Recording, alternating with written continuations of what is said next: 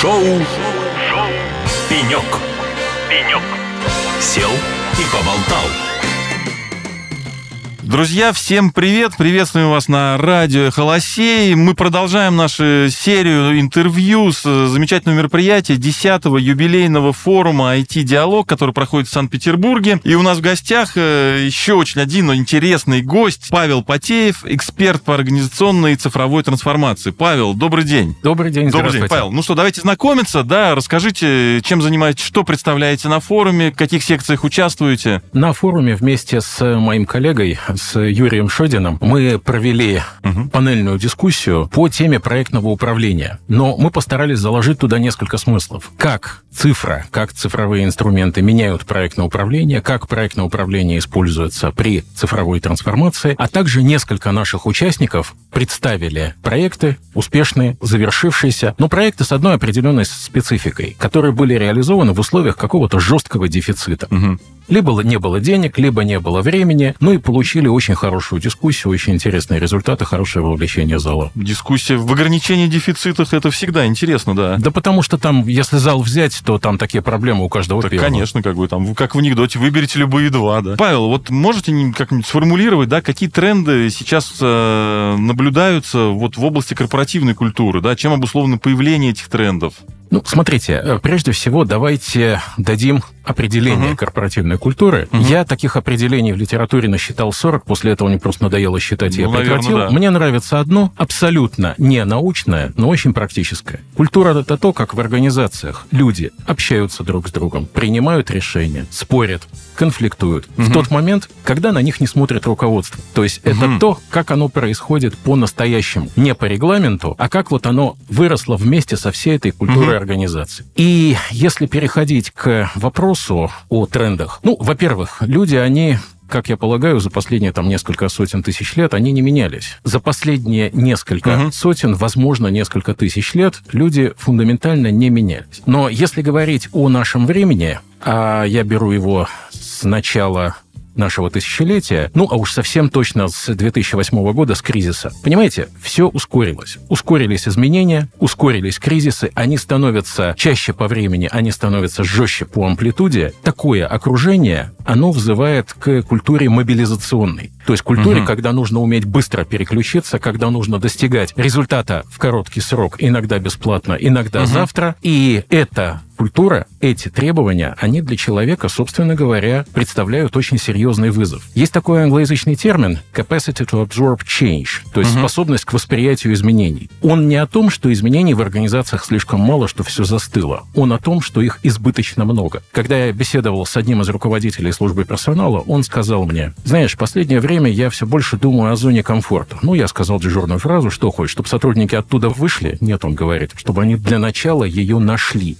То есть выгорание, кризисы, угу. соответственно, они стали, соответственно, нашими спутниками за вот эти годы, особенно за последние несколько, что началось с коронавирусом. Угу. Это с одной стороны мобилизационность. С другой стороны, культура, естественно, должна ответить чем-то, чтобы помочь действительно сотрудникам ближе к этой зоне комфорта вернуться. И этому есть одно очень рациональное как ни странно, абсолютно прагматичное объяснение. Если сотрудник находится в стрессе, если сотрудник находится в загоне, если он находится в состоянии неуверенности, если у него нет ощущения безопасности, а безопасность угу. это базовая потребность, знаете, он точно совершенно не способен креативить, а в особенно запущенных случаях он не способен работать. Потому что какой симптом выгорания? Он самый простой. Ты не хочешь и не можешь делать ничего. Просто точка. Поэтому организациям необходимо найти баланс между вот этими мобилизационными требованиями, которые сопутствуют действительно многим организациям, многим индустриям. Угу.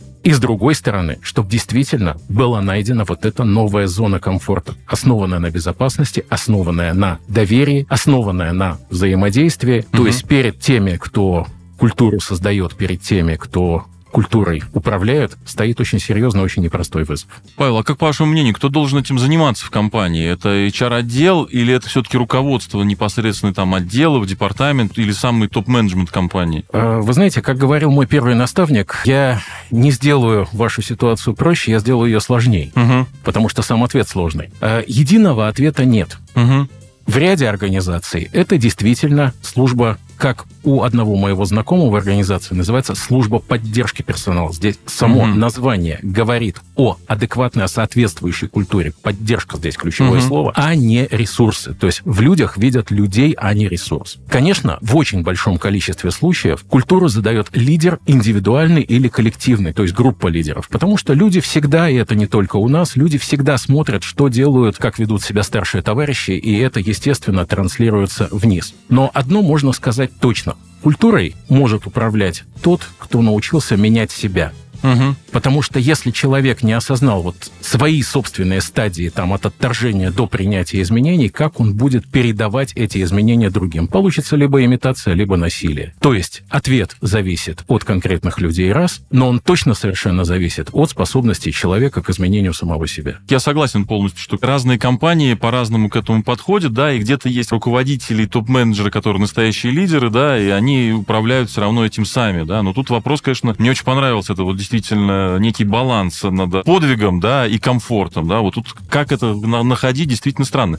Вот в продолжение этого, насколько я понимаю, Павел, вы разработали и внедрили методологию подготовки руководителей высшего звена государственного управления, да, в части цифровой трансформации. Какие аспекты вы сделаете ключевыми? Что лежит вот в ядре вашего подхода? Совершенно точно скажу, что разрабатывал ее не только я, угу. это был большой коллектив, группа людей, которые эту программу действительно выращивали, угу. потому что в период с 18 по, соответственно, 22 год было несколько потоков, и каждый раз эта программа выглядела по-другому. Угу. Отправной точкой стал тренд, стала тенденция, которая началась э, в мире уже достаточно давно, что в каждом органе государственной власти появляется человек, ответственный за внедрение цифр, за угу. цифровую трансформацию, причем в ранге заместителя первого руководителя. Иногда это первый заместитель, то есть это достаточно э, высокого уровня руководитель. И когда мы делали эту программу, конечно, мы делали акцент на таких традиционных вещах, как архитектура информационных технологий и архитектура организации, потому что это матчасть. А мы делали акцент в том числе на организационную культуру и на управление изменениями, но был третий, самый главный аспект. Мы сами себе сказали, что невозможно научиться цифре, невозможно научиться цифровой трансформации, слушая лекции.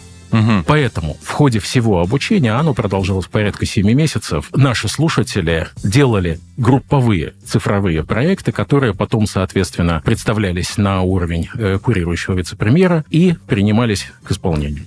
Ну, тут на самом деле очень интересный подход, да, вот вы интересно сказали, что то есть это не должно кончаться лекциями, да, это должно и прорабатываться, а вот какая-то практическая часть у вас была в обучении? А это как раз и есть практическая часть, то есть от идеи проекта, идеи трансформационной. Угу. Ведь что такое э, цифровая трансформация? Ну, это... каждый под этим, каждый свое подразумевает, на самом деле. Сколько я там с этим не сталкивался. С одной стороны, угу. да, с другой стороны, э, можно сказать, что в основе всегда лежит перевод в цифру взаимодействия. Либо между людьми, угу. либо между людьми и компанией компаниями, либо между компаниями и государством. Но ну, да. в любом случае цифровое взаимодействие. Например, если взять сферу любительского рыболовства, и я сейчас говорю об одном реально угу. запущенном в жизнь проекте. Как так. было раньше. Рыболов-любитель э, должен был на, либо найти в интернете, либо найти в каком-то справочнике, допустимо ли ловить такую-то рыбу в это время года, в этом месте. Справочник может быть устаревший, информация может быть неполной или некорректна. А если у него в мобильном телефоне будет приложение, где он нажмет кнопку своего местоположения, и ему подскажут эту рыбу в это время угу. года ловить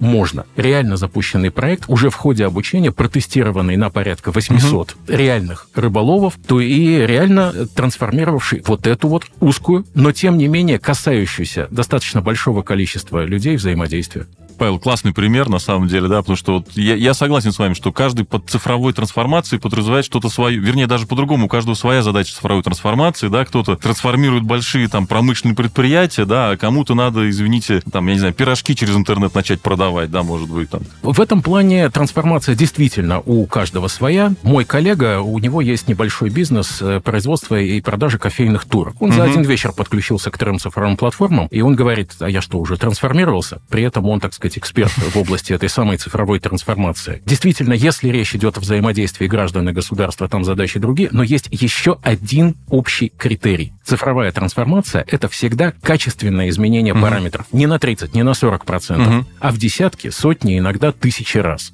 Я приведу один конкретный пример. Мы были вместе со слушателями в Китае и угу. были на экскурсии в полностью цифровом банке. Пять лет банк работает, 170 миллионов клиентов, то есть это такой, знаете, Тинькофф на стероидах. У руководства банка есть один такой показатель. Когда человек хочет взять микрокредит, он открывает приложение, он нажимает кнопочку, и в течение 10 секунд он должен получить либо деньги, либо мотивированный отказ. Угу. И теперь, когда мы, соответственно, беседуем с э, руководителями, мы говорим о цифровых идеях, когда они говорят, вот раньше у меня там принятие, согласование документа длилось неделю, я задаю один контрольный вопрос, а где мои 10 секунд? Сейчас э, немножко по-другому спрошу. Павел, вот у вас очень большой сложный список. Э, вы реализовывали проекты в публичных и частных компаниях во многих странах мира. Вот поделитесь, с кем было проще, с кем было сложнее работать за рубежом, да? Приходилось ли искать какой-то особый подход в работе? Работе? Смотрите, ну тут я бы немножко поставил вопрос по-другому. Угу. Во-первых, я не сталкивался со всеми типами национальных культур. Допустим, вот Япония, Корея угу. с этим не сталкивался. То есть я не могу сказать, что у меня есть полное покрытие. Второе, если поставить вопрос, а где тебе нравится больше, где тебе нравится меньше, скорее всего, ничего не получится. Что нужно делать? Нужно научиться описывать и осознавать вот разные страновые культурные коды. Европа, она даже внутри разная. Венгрия и Германия, они абсолютно разные. Для, соответственно, культур Центральной Азии там свойственны одни ценности, угу. одни вещи. Для культур скандинавских другие. Допустим, приведем пример. В Скандинавии очень небольшая ментальная дистанция между начальником и подчиненным. То есть руководитель — это угу. скорее коллега, скорее наставник. Ну, а э, в ряде других культур, соответственно, картина совершенно другая. И вопрос надо ставить не что тебе нравится, а вопрос в том, что ценно, как разобраться, как быстро понять, как не стесняться задавать вопросы. И если оно все получится, ну, честно говоря, я не могу выделить страну, в которой мог бы применить нравится, не нравится. Угу.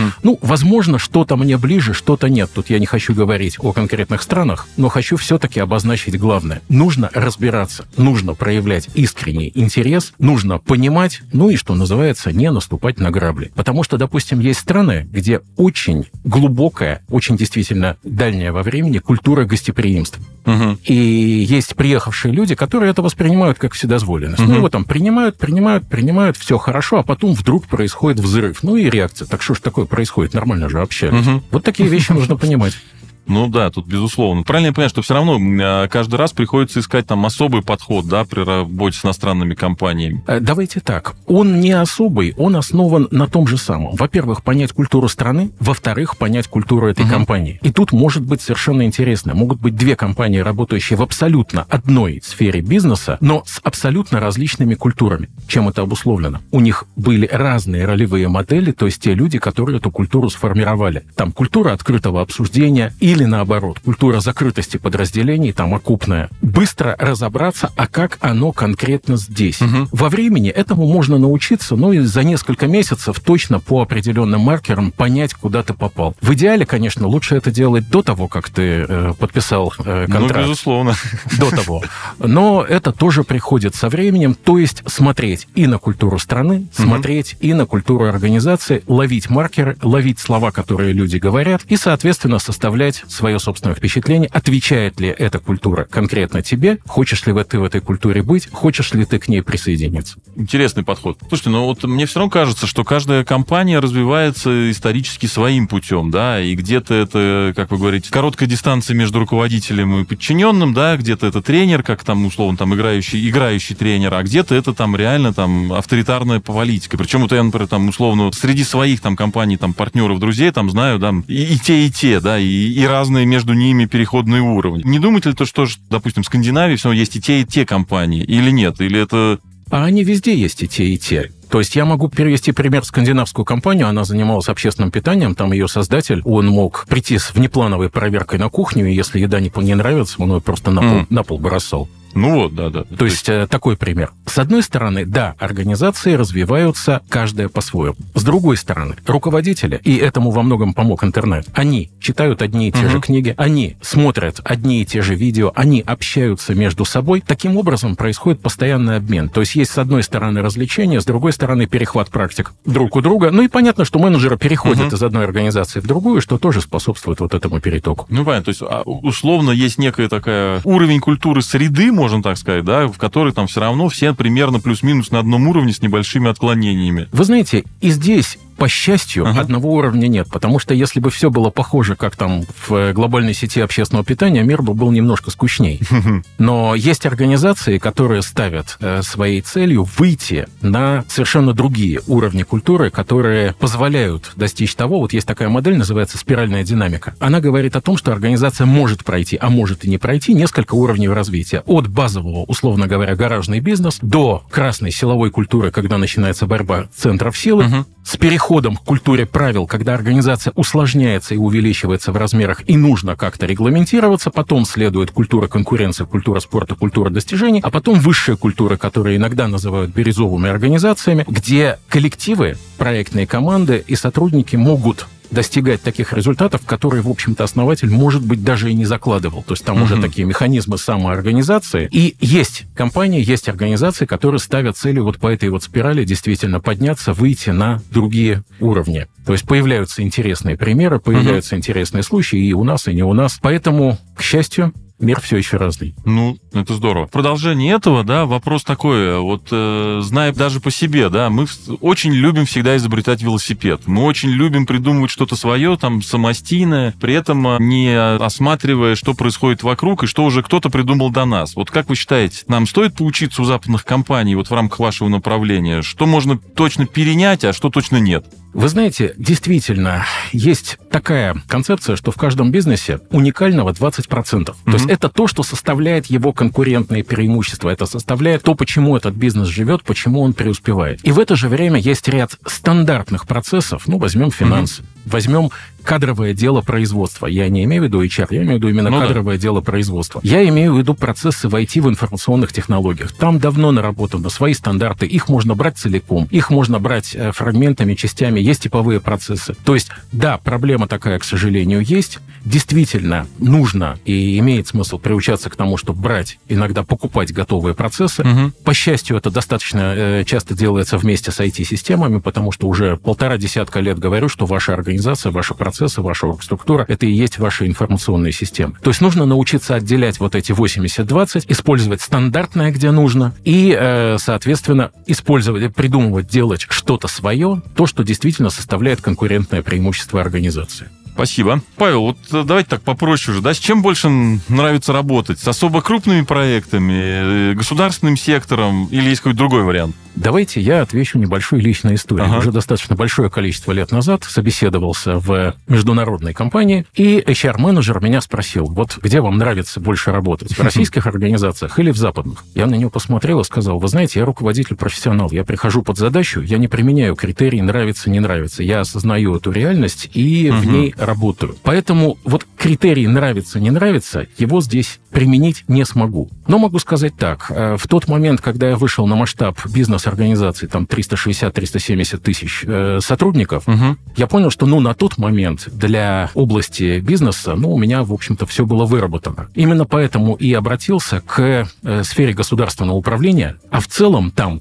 и изменения, и трансформационные изменения проходят сложнее. И это происходит, как ни странно, в первую очередь не потому, что это консервативная область, угу. а потому что госуправление, оно в целом сложнее. Есть несколько уровней. Есть там муниципальный уровень, есть уровень региона, есть уровень федеральный. Везде своя нормативка, везде свои взаимосвязи. А когда делается какое-то трансформационное взаимодействие, оно может затрагивать 5, 7, 10 федеральных угу. органов исполнительной власти. Возникает вопрос договоренности, и это просто действительно объективно сложнее сделать. А в разных органах э, исполнительной власти свои информационные системы, это составляет дополнительный слой сложности. С этим сейчас идет работа, чтобы это упростить, но тем не менее, почему я на определенный момент переключился на эти задачи? Потому что они интересны своей сложностью, но и они интересны тем масштабом, который в случае реализации получается. Угу. Здорово. Павел, ну у меня в конце такой уже более спокойный вопрос. Форум уже перевалил, глубоко перевалил за экватор, да? И вот как вы оцениваете вообще ваше мнение в том, что здесь происходит там второй день, да?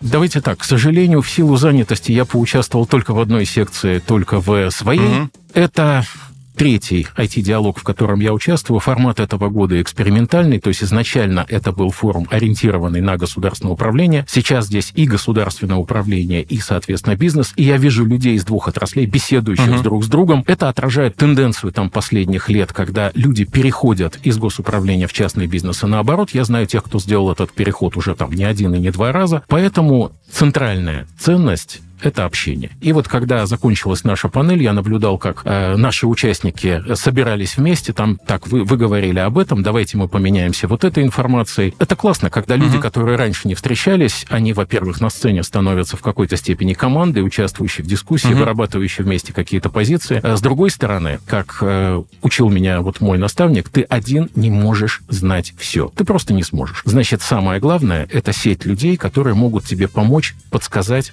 вовлечься, поучаствовать. Угу. И такие форумы, они как раз способствуют созданию такой сети, таких сетей. Ну, да. Поэтому мы здесь. Согласен. Нет, на самом деле там задача вообще любого форума глобально, да, это коммуникационная площадка. И тут только все зависит от размера этой площадки, да, и уровня людей, которые там начинают коммуницировать. Павел, спасибо большое вам за такой интересный рассказ, да, было очень интересно с вами побеседовать. Спасибо большое, что нашли время к нам присоединиться. Спасибо да. вам. Спасибо, да, до новых встреч. Всего доброго. До свидания.